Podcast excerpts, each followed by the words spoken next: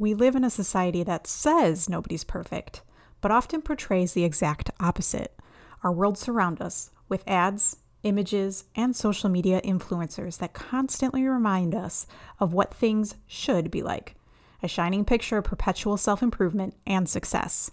This can make the moments where we experience failure feel incredibly isolating. But worry not, the GLG is here to do our part to normalize failure, share with you how we've failed, and discuss how we and anyone can deal. Welcome to the Grounded Learners Guild, the podcast that gets real about education, authentic leadership, and the transcendent power of being a part of a highly functioning team. Here are your hosts, CVeacher, Emily Copeland, and me, Jenny Labrie. Those of us who are literature teachers out there will often use plot diagrams to break down the components of a story to help kids build literacy skills. The plot diagram models the story's exposition, rising action, climax, and resolution. Several years ago at a conference, I heard Alicia Duell, a director of tech and information science in suburban Chicago, speak, and she challenged those in her session to plot the journey of our lives based on our failures. We were challenged to plot those moments based on the way failure felt to us.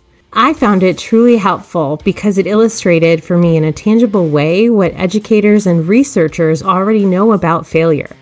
After we fail and fall, we learn. So to ground ourselves in our intention, what we are out to do here is to reflect on our own failures and articulate strategies that will help us reframe the way we view our own failures and can help our listenership do the same. As the token guild member who often uses the most F words that Jenny has to censor out, I find it hilarious that I'm facilitating this episode today because we're really talking about the other F word, and that is failure. I think in this first segment, we want to talk about our own personal stories of failure in an effort to normalize failure. And this is just more so for context's sake. I don't know, and I'll share mine when we get there. But has failure been something in your previous personal and professional lives that you've sort of embraced wholeheartedly? What do you mean by embraced? Has it been something for you that you approach it from the, this is my first attempt in learning kind of definition? When you think of failure and what we're told right now to teach our students about failure, growing up, did you have that definition for yourself? Weirdly enough, no, but I'm going to get a little bit meta here. I think just like anything else, you have to learn how to fail. I definitely was going to beat myself up or want to hide it when I failed something. I was very famously caught hiding some work that I had not completed from my parents. That's another story we're not going to tell today. I think failure is something that you grow to become comfortable with or learn what it really means to you over time and over multiple failures in your life. I can certainly say the first many times I failed, not happy about it, not really willing to learn from it, just wanted to move on and pretend it never happened, but you get there. I would say I'm a recovering type A perfectionist. That is definitely something that I've had to learn, and not only learn, but embrace, and how to do it gracefully, because I was unhappy being a perfectionist. And there's a little bit of freedom when you learn to accept a failure as something that's not where you're stuck, but where it can lead you. And today we're really going to meld the professional and the personal failures together, but in an effort to normalize getting everyone to feel comfortable with talking about failure, I think we should first talk about in the professional lens, what are some different types of failures? How can failure manifest itself? And one of the ways that I've often viewed a professional failure is through like a rejection. So when I fail, it's someone rejecting what I have to offer or that personal bid that I'm giving to them. So I will often view an initial failure as a rejection. Misrepresentation of self is another one of those. You try so hard to be your true self, or at least we think we try to do that, but sometimes we botch it. whether that's in a job interview or when you're meeting somebody for the first time and you want to be friends and they're like, what is going on with this person? And you're like, that's not really me. I don't know why I said that. Those awkward moments. I do that one a lot too, where it even occurs between us guild members. We'll have a conversation, Jenny, and I'll text you the next day and say, I'm really sorry. I think I said something really stupid. I didn't mean for it to come off like that. I'm often feeling like, because my social interactions are so awkward sometimes that I don't mean to be creepy or weird or catty. And I just am constantly, as a middle child or just as a human, I'm worried about what other people think of me. So I'm constantly feeling like I fail at misrepresenting who I am or who I want people to think I am. Nothing like a podcast to feed that neuroses. Another one I'm thinking of is when you put a lot of time and effort into something. So you work really hard to create something and then you have to go back and revise it, or you have to go back, tear it down, start over. You've made a draft of something, you show it to somebody and it's like, nope. Or you look at it even with fresh eyes and you're like, this is not what I wanted. And you have to go back, take it apart, and put it back together again. I think that's where a lot of the good failure can be found. The other one that I also screw up quite often, because my brain thinks faster than my physical mouth and or fingers can keep up, but miscommunication, whether that's hitting the reply all button, and I really don't intend to hit the reply all button, like what we've all been there. Yeah. Or replacing in the word shift, let's shift this to another day, leaving out a very important F letter. That's also where I feel a lot of personal failure, because I want people to think that I take communication very seriously, that I'm an eloquent communicator. And again, it's not because I don't know what's supposed to go there. It's just I'm so quick in order to take action steps forward that I forget that detailed work. So those often come up as personal failures, professional failures for me as well.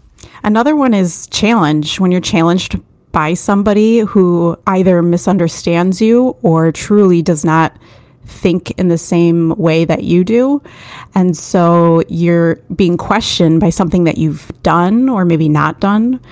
And that can speak to your reputation of sorts. That's a scary thing, especially when you want professionally to be thought of as somebody who does a good job. Oh yeah, the call out always hurts. So for any of our listeners out there, we'd love to hear from you about what are some of the most common failure sorts of experiences that you have, meaning which ones seem to impact you the most.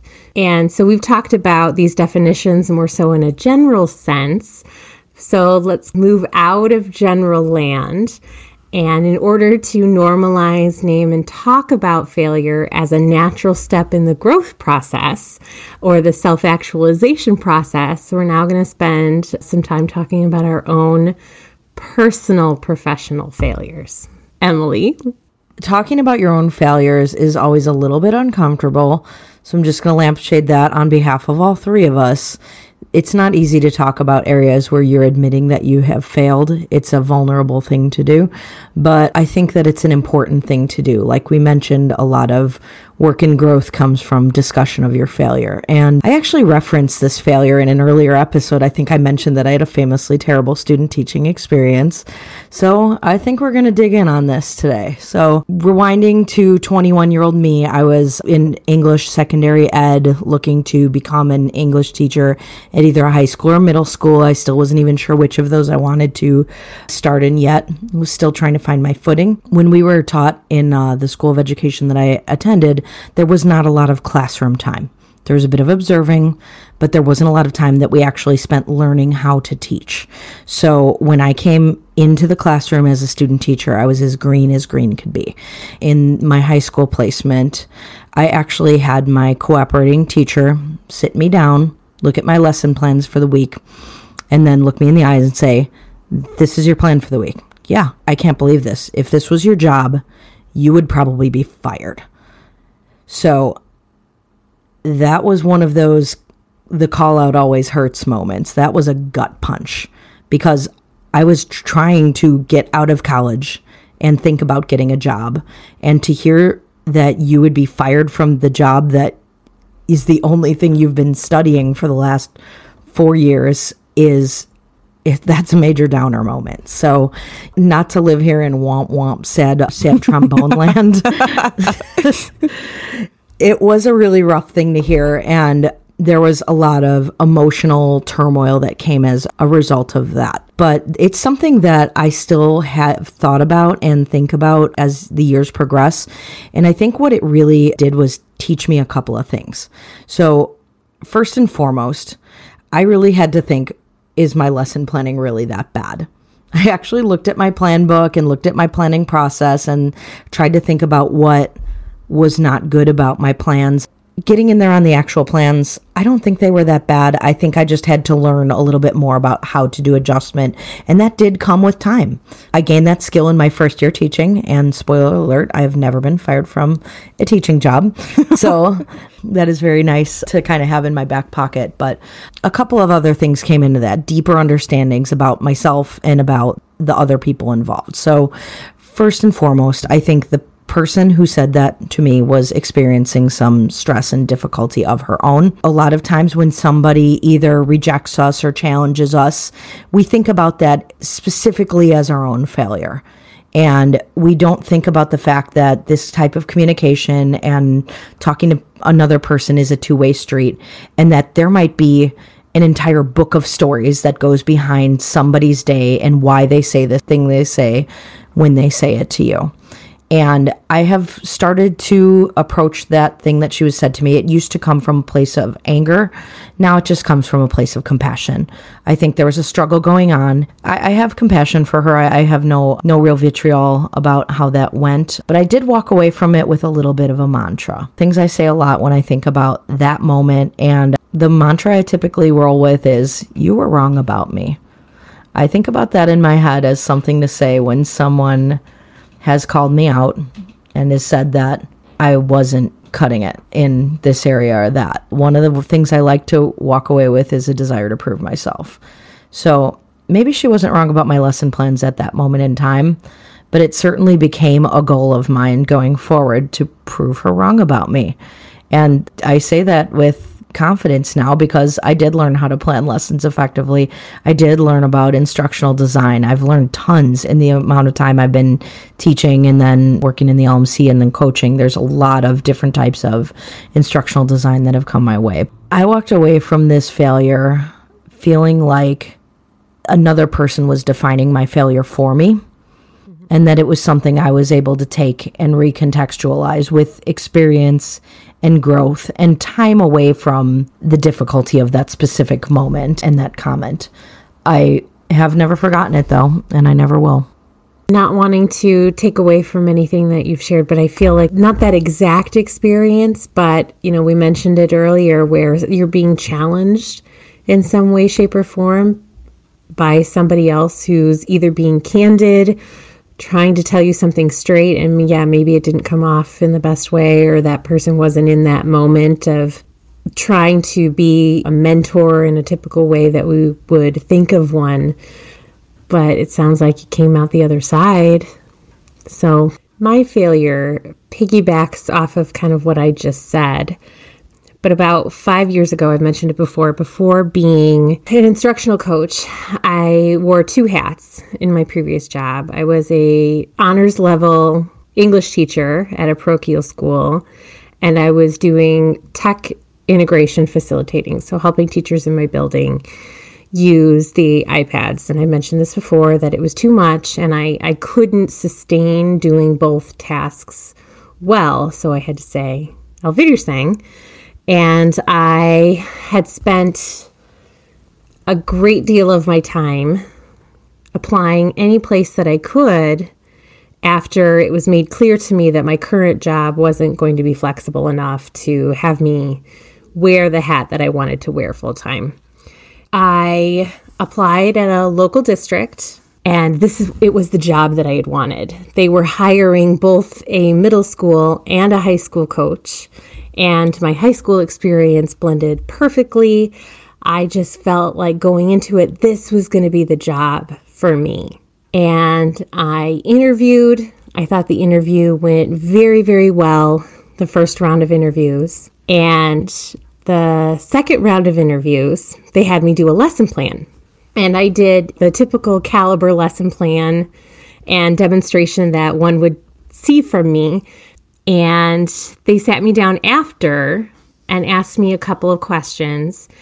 One of them was very, very pointed and said, what kind of experience are you bringing in from a middle school? And I remember answering that question saying, I don't have any middle school experience.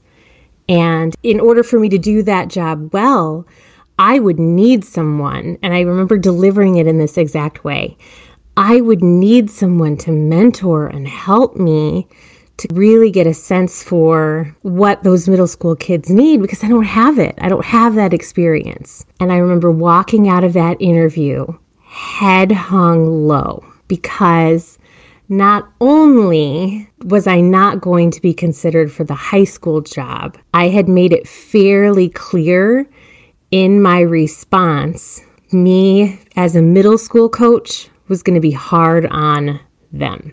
And I got the phone call from the person, the director of curriculum, saying, you're wonderful, you were so well prepared, you'd be a great addition to any system, but it's not the right fit for us. And I remember listening to that message and that total body response, you know, where every fiber of your being is tingling and that tension's there. And I just sobbed because I had wanted it so bad, and I knew the exact moment that to me felt like I closed it. I knew in that moment that me voicing my own fear and imposter syndrome and making myself sound difficult to work with, it didn't embody what that district stood for when it came to rising to a challenge. And so, big failure.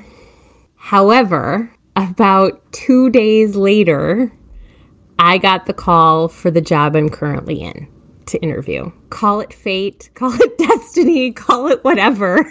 When the question came up again, the job is probably going to end up being working in a middle school. I totally had that answer. Yeah.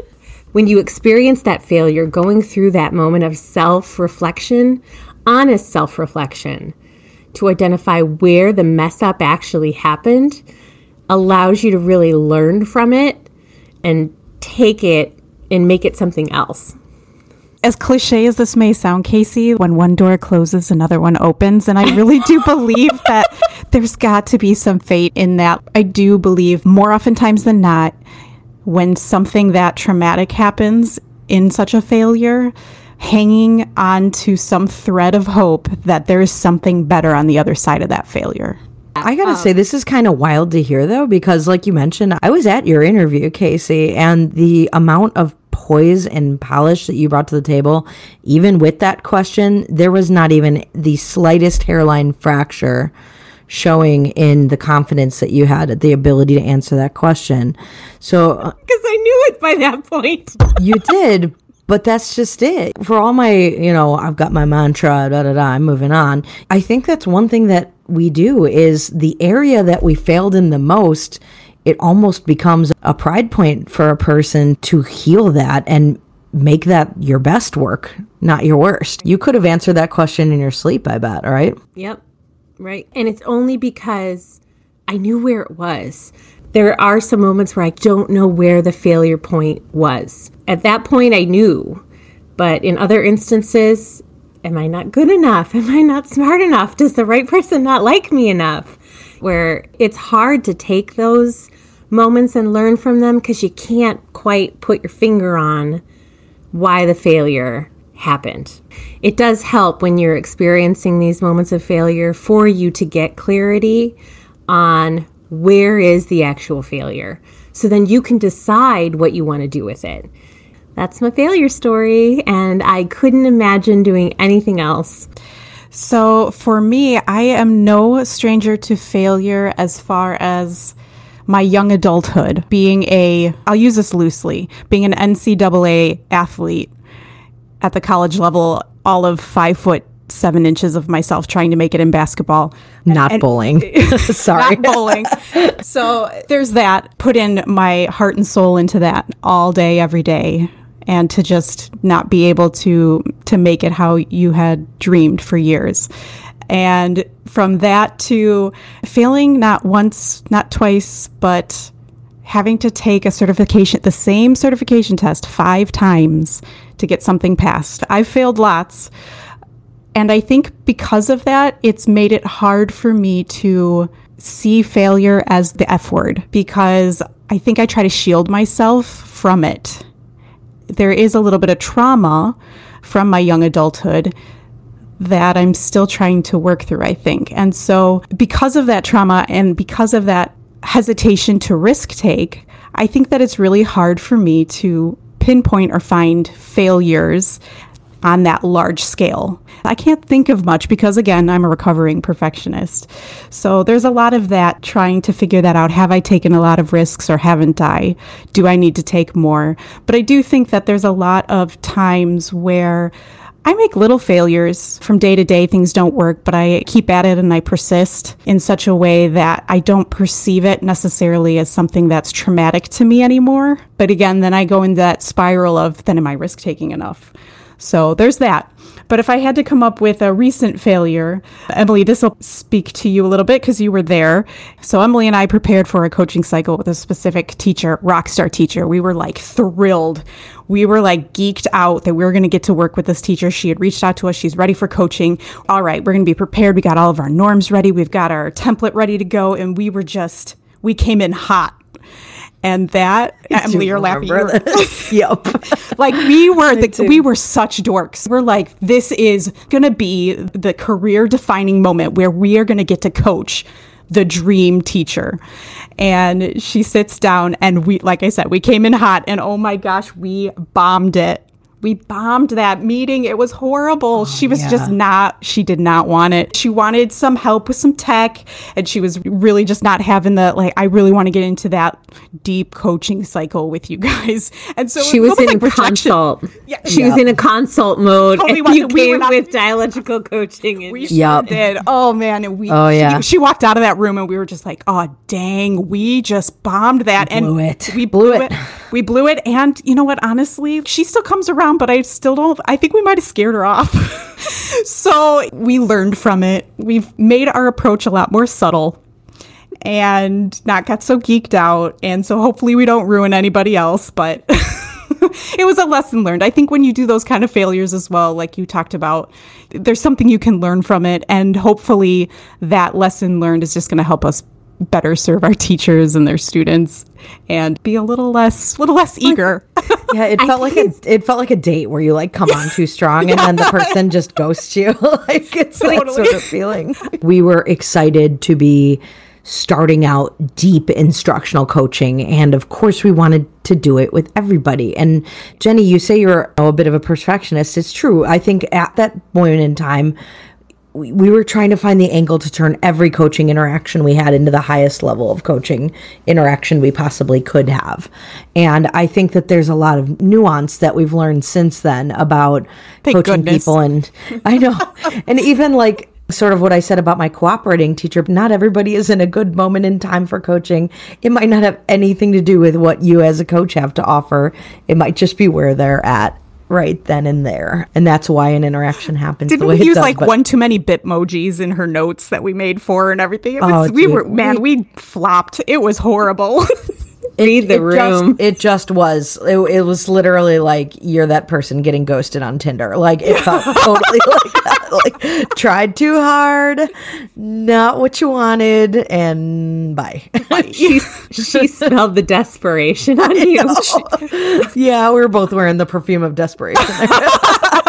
One of the things, Jenny, that you said that I think is worth reiterating is, when you approach failure from that design thinking mindset, and it's not a failure, it's an opportunity for iteration.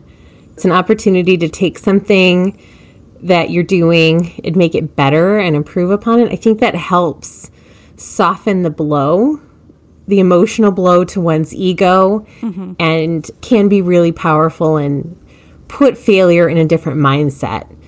Just wanted to reiterate that point. I think that's really powerful. It's interesting because this just comes with, I think, experience, age, time. I don't know, but I'm not the same person I was 15 years ago. But failures affect me a lot differently now than they did in my earlier adulthood, because emotionally how that would affect me for days and days, and you can't pull yourself out of it, and you're so focused on yourself. And so when you learn to turn that inner eye outward again and to think about how this can help propel you into the next thing and to be better and to try again, that's a really important lesson to develop within yourself over time. It's true. It's kind of what I was saying very early on when you were asking, were we always good at failing? Like, no, you fail at failing until you learn how to fail. And how you learn how to fail is take it, internalize it, think about it, but move on from it. You can't live in sad trombone land, kind of like I said earlier. You gotta get back up and keep going. And the truth of the matter is, failure is coming back to everybody at some point or another. It's how do you learn to be resilient through those failures, because you can't shield yourself as much as you, even like I said, I try to shield myself a little bit from it by staying in the safe zone. But where you're going to grow the most, and I think where you have the potential to be the best version of yourself or to live into your potential, you have to be willing to take those risks. I think this is important for all of us to talk about right now, but also to consider from a systems perspective. It's really important for systems, in order to improve their overall climate and culture, to do the same thing when it comes to failure. A system that does not build a culture that makes it okay to fail, I think it's worth us talking about what could possibly happen for systems that more so punish failure instead of viewing them as part of an iterative and improvement process. So in a system without failure normalization, what is the learning experience for students like? I would say first and foremost, you're looking at a staff of people who are driven by fear. They're afraid to fail. A culture of fear in an educational system is not a good look from top to bottom, but that is what happens when failure has led to people being removed from the system, people being yelled at, people being disciplined, people being zeroed in on. Whereas when there is a culture where failure is normalized and maybe even, dare I say, celebrated, the people who are having the hardest time doing something are the people they invest the most in terms of their time, their energy. And I'm going to quote Jane Kesey again, but there's a statement of value that is placed on professionals in a system that's normalizing failure as something that's okay, where coaching isn't a disciplinary measure, but something that is invested in a person.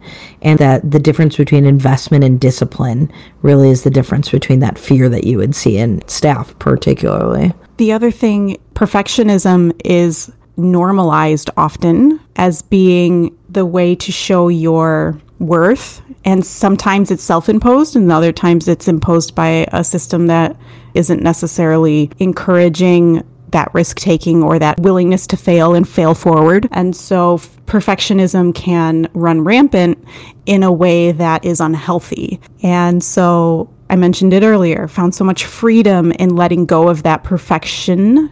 And so how do you help instill that idea that perfect isn't what we're looking for?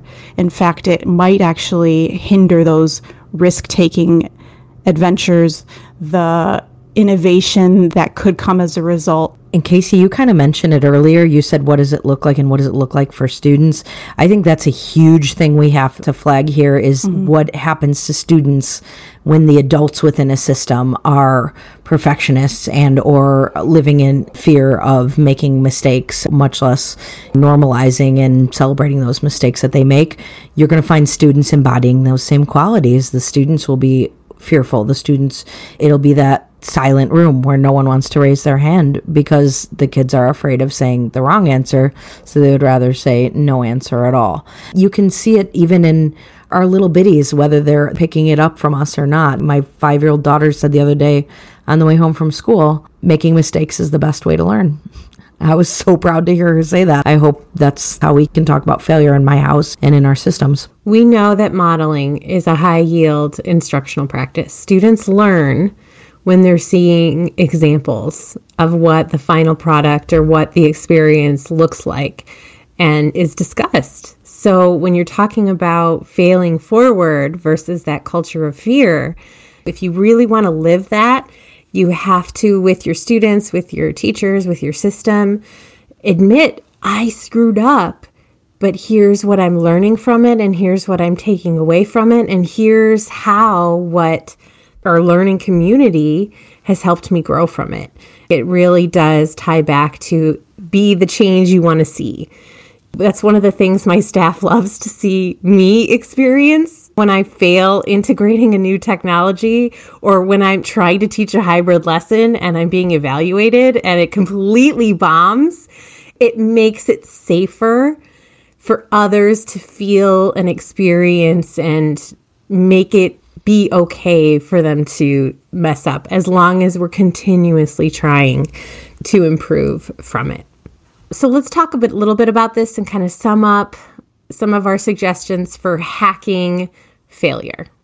So I would say the very first hack or takeaway I could give to any listener is define your own failure or success.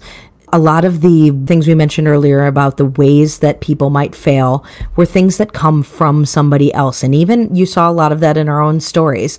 There was a rejection, or someone passed on us, or someone outright confronted us and said we weren't doing something correctly. But at the end, you are the person who made the mistake. Look inside yourself, reflect, and define what your own failure is. And kind of like Jenny said, you can shield yourself a little bit from these ideas of failure by looking at them as opportunities for growth, and even finding success within there, finding some things that you are doing very well to accompany your failure and help you figure out how to make your failures look more like your successes. The next hack is from Ed Catmull from his book, Creativity, Inc. He's the studio head from Pixar Animation, and his suggestion was to fail fast. Do as much as you can to learn and talk to as many people as you can when you're trying to get a project or an idea off the ground. Fail fast so that you can work out the kinks, learn and iterate and move forward in the project. So I love that, and I've tried to use that myself. Let me fail as fast as I can so that I can learn from a mistake, which is why I take action really fast. Don't take anything personally when people don't like my first draft of something. And the next hack is going along with guilding up. Like I mentioned, it was probably serendipitous that it was Emily and I in that bombed coaching appointment. But when you find your people and you can balance your weaknesses, come out of it on the other end and talk through it. How are we going to bounce back from this one?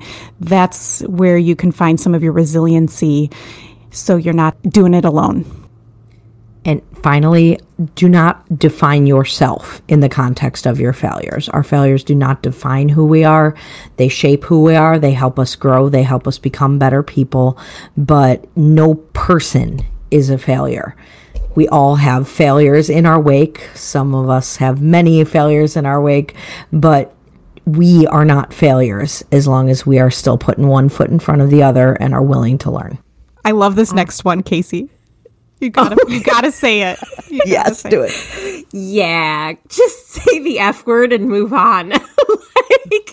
And again, that's a practice I do fairly often, is say that F word.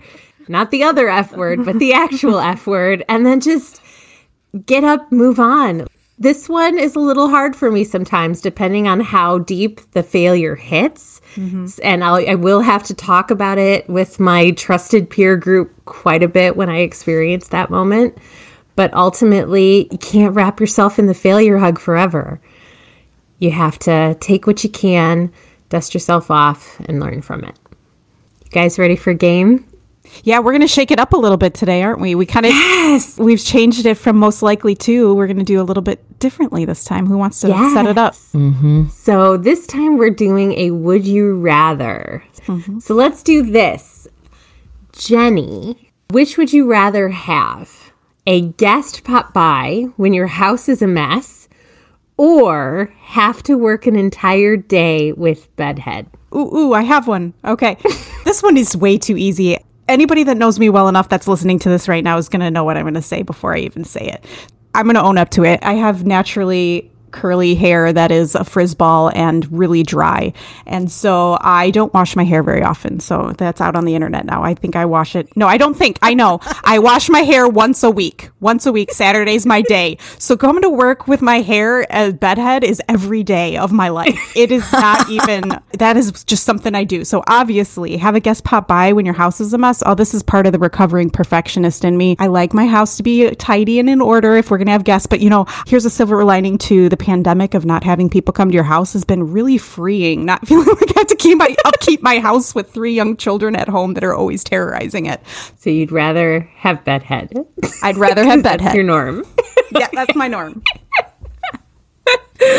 All right.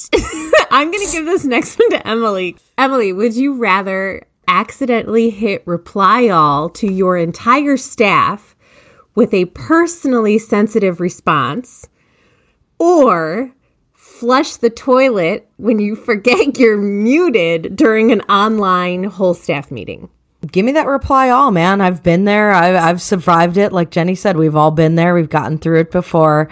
I mean, I think the definition of personally sensitive might vary, but I still would take that reply all over that toilet flush, man. I know everybody uses the bathroom. I mean, come on. But that is one of those things you would never live that one down if it happened. No, so at least never. The reply all, oops, most people. Yeah. Everybody's done it since the invention of email at one point or another. So I think I could at least live with that, with a, oops, sorry, everybody, I suck. And then F word, move on, right? Yeah. Yep. Can I just say, I'd rather be the toilet flush only because there's not a record of it and maybe people wouldn't know it was me. Is there a chance? Because the reply all, everyone's going to know it's me. So. Speaking from someone who's traumatized by a reply all. Clearly. I was going to say, you can tell you've been down that road recently. Yeah. I'm like, no toilets, that's a fresh wound right there.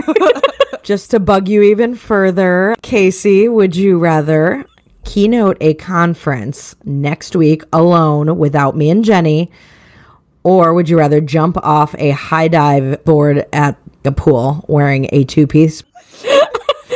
I love the mental visual I have right now. Horrible. I'm like, do people go to swimming pools still? I don't even know. Oh, you know what? I would probably say keynote a conference next week alone. You'd make it terrifying. Happen. I would make it happen, number one. Yeah.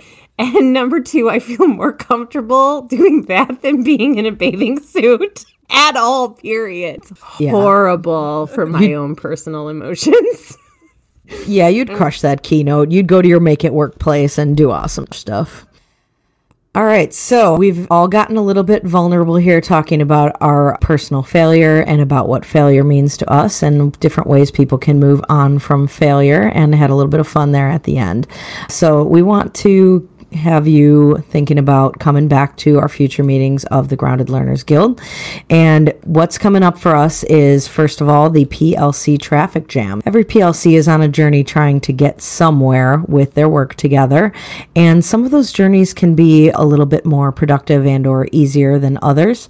We're going to talk a little bit about the things that make the traffic of PLCs flow and other things that catch them stuck and make people frustrated. After that, we're going to be talking about data, a twisted love story. So we are going to be doing data-driven discussion, talking about our journeys with data and what bothers people about it, and also what is so gosh darn appealing about it still in spite of it all. And that's a wrap on today's episode. It is our sincerest hope to advocate for adult learners, and we aim to contribute to this community with genuine conversations about education, leadership, and topics that matter to you. If you'd like to connect, you can find us on our website, thegroundedlearnersguild.com, on Twitter at Grounded L Guild, at CVeacher, at Tech Coach M, and at Jenny Labrie, using the hashtag GLGPodchat. We believe in the power of feedback. It helps us to keep growing and allows us to bring you quality and customized content. Subscribe to our podcast on Stitcher, Apple Podcasts, or wherever you listen. And don't forget to leave us a review. Thanks again for joining us, Casey, Emily, and me, Jenny, in today's episode of the Grounded Learners Guild. See you at the next guild meeting. And in the meantime, do your best to stay grounded.